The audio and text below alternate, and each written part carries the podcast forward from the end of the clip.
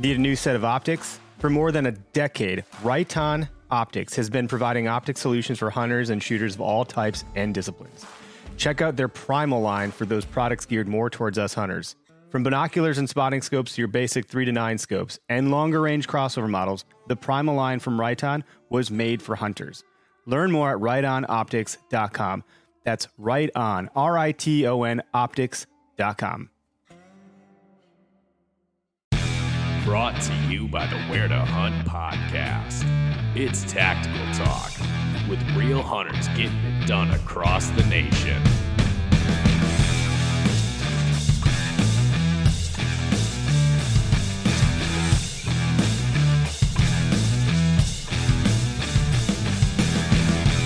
Hey everybody, Eric Clark here with Where to Hunt podcast. We're uh, doing another tactic talk, and today with us on the line is Sam Ubl with Chase Nation. What's up, Sam?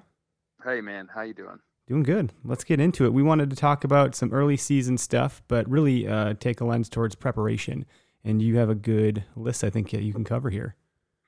Yeah, um, it's been top of the mind for us, obviously, throughout the summer, um, and it is every year leading into the season. Um, but yeah, as far as season prep, man, I mean, you know, we're we're not only retracing steps on ground that we've hunted before, but we're also laying down leather on on new ground, um, trying to scout out new pieces, spending a lot of time in the truck, driving around. You know, I'm a family man, so I got my kids and my wife in the car a lot in the evenings, but we'll drive around the countryside in areas where I can hunt. Um, and and we'll look for deer feeding out into the fields as they're doing most of the summer. You know, a lot of guys kind of get stuck in that groove of uh, looking over properties that they hunt specifically and maybe don't spend a lot of time driving around the neighboring areas even you know a country mile around there. Um, but i do and I, I find it pretty useful. I tend to see a lot of the deer that i've witnessed over the summertime you know could be one or two miles away frequenting the property i'm hunting uh, come season.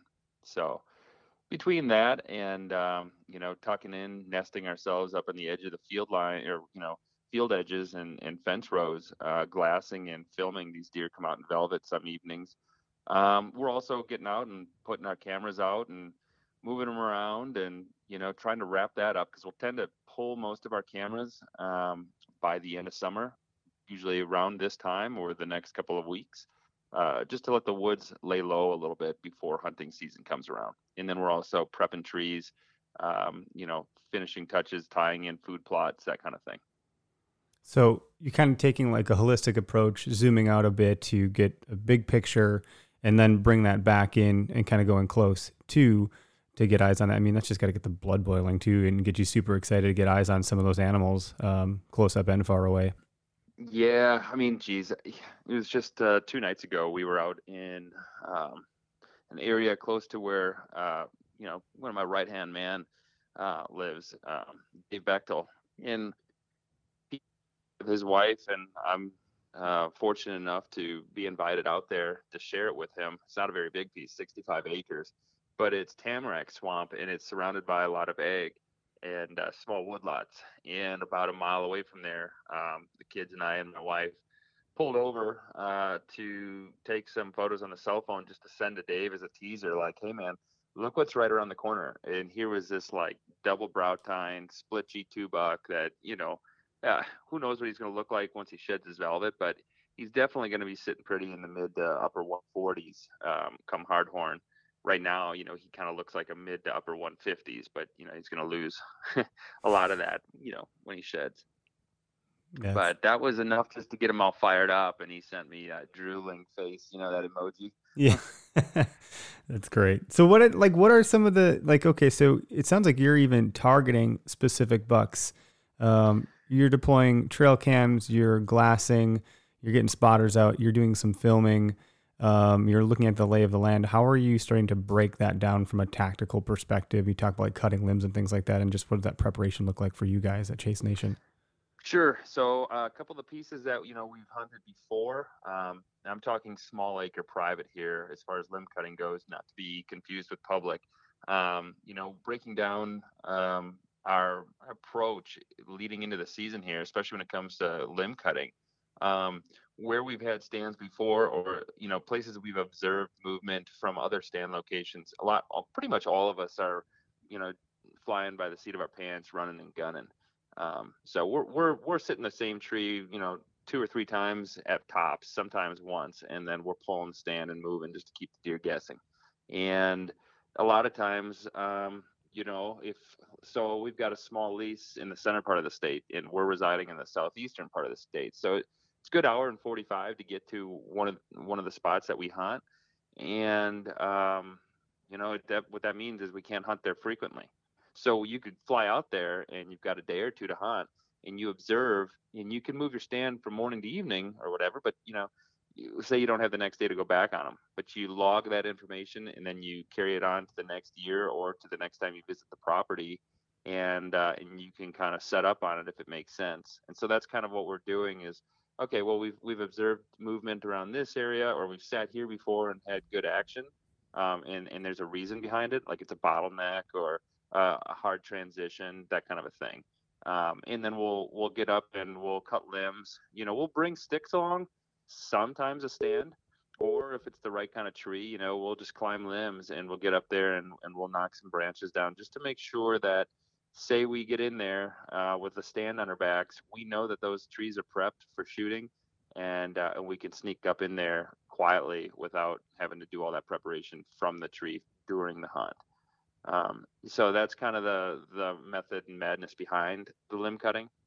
And as far as you know, targeting specific bucks, I I I guess I could argue it both ways.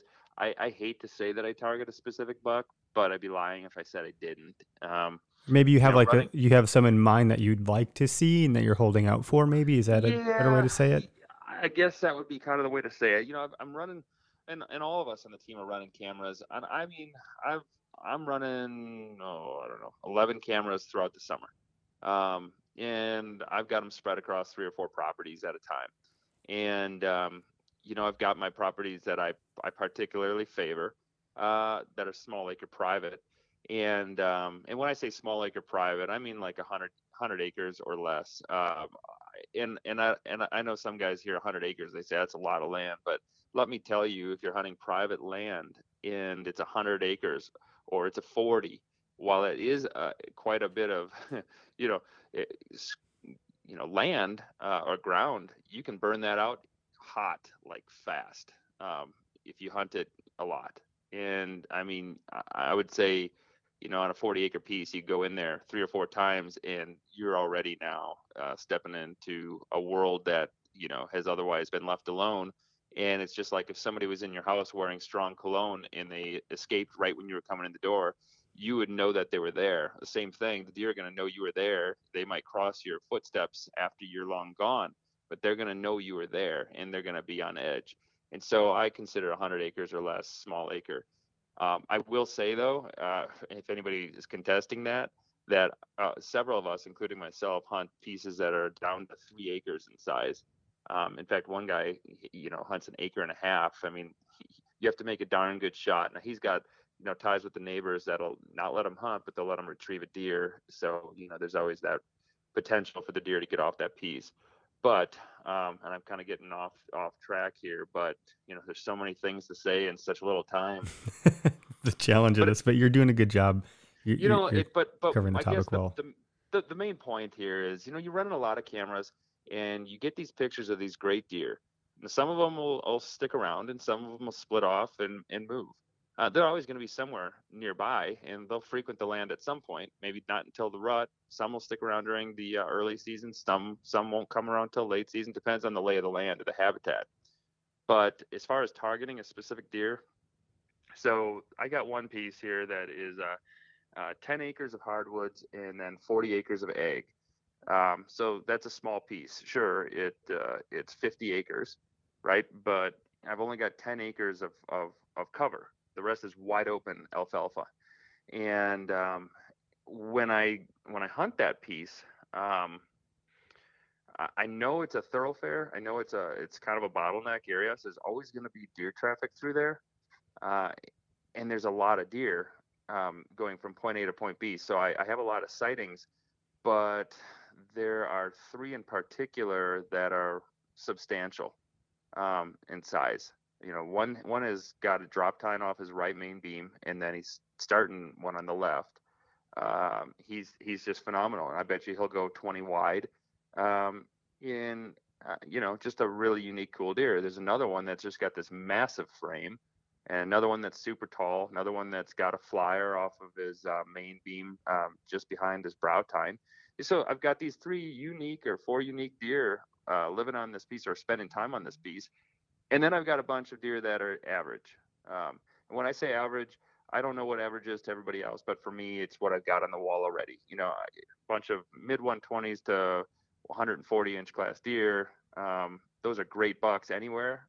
Uh, but you know, if you're at that point in your game where you want to up it, um, these these deer I'm talking about uh, are those to shoot to that'll that'll kind of step your game up. You know, on a personal level, where those are the ones that I, I really hope to encounter. But gosh darn, if if I'd be lying if I didn't say that you know, the excitement still rushes through me when I see any deer, much less a buck. And if he's got 135 inches of antler on his head or 130 inches of antler, I'm still going to get excited. And you just never know if, if all the stars align. I might just send an arrow. I don't really care what people think about the size of the deer that I shoot. It's all personal for me. You know what I mean? It has to be. So, it has to be whatever gets you. If if you're super jacked in that moment and, and you have an opportunity, take it.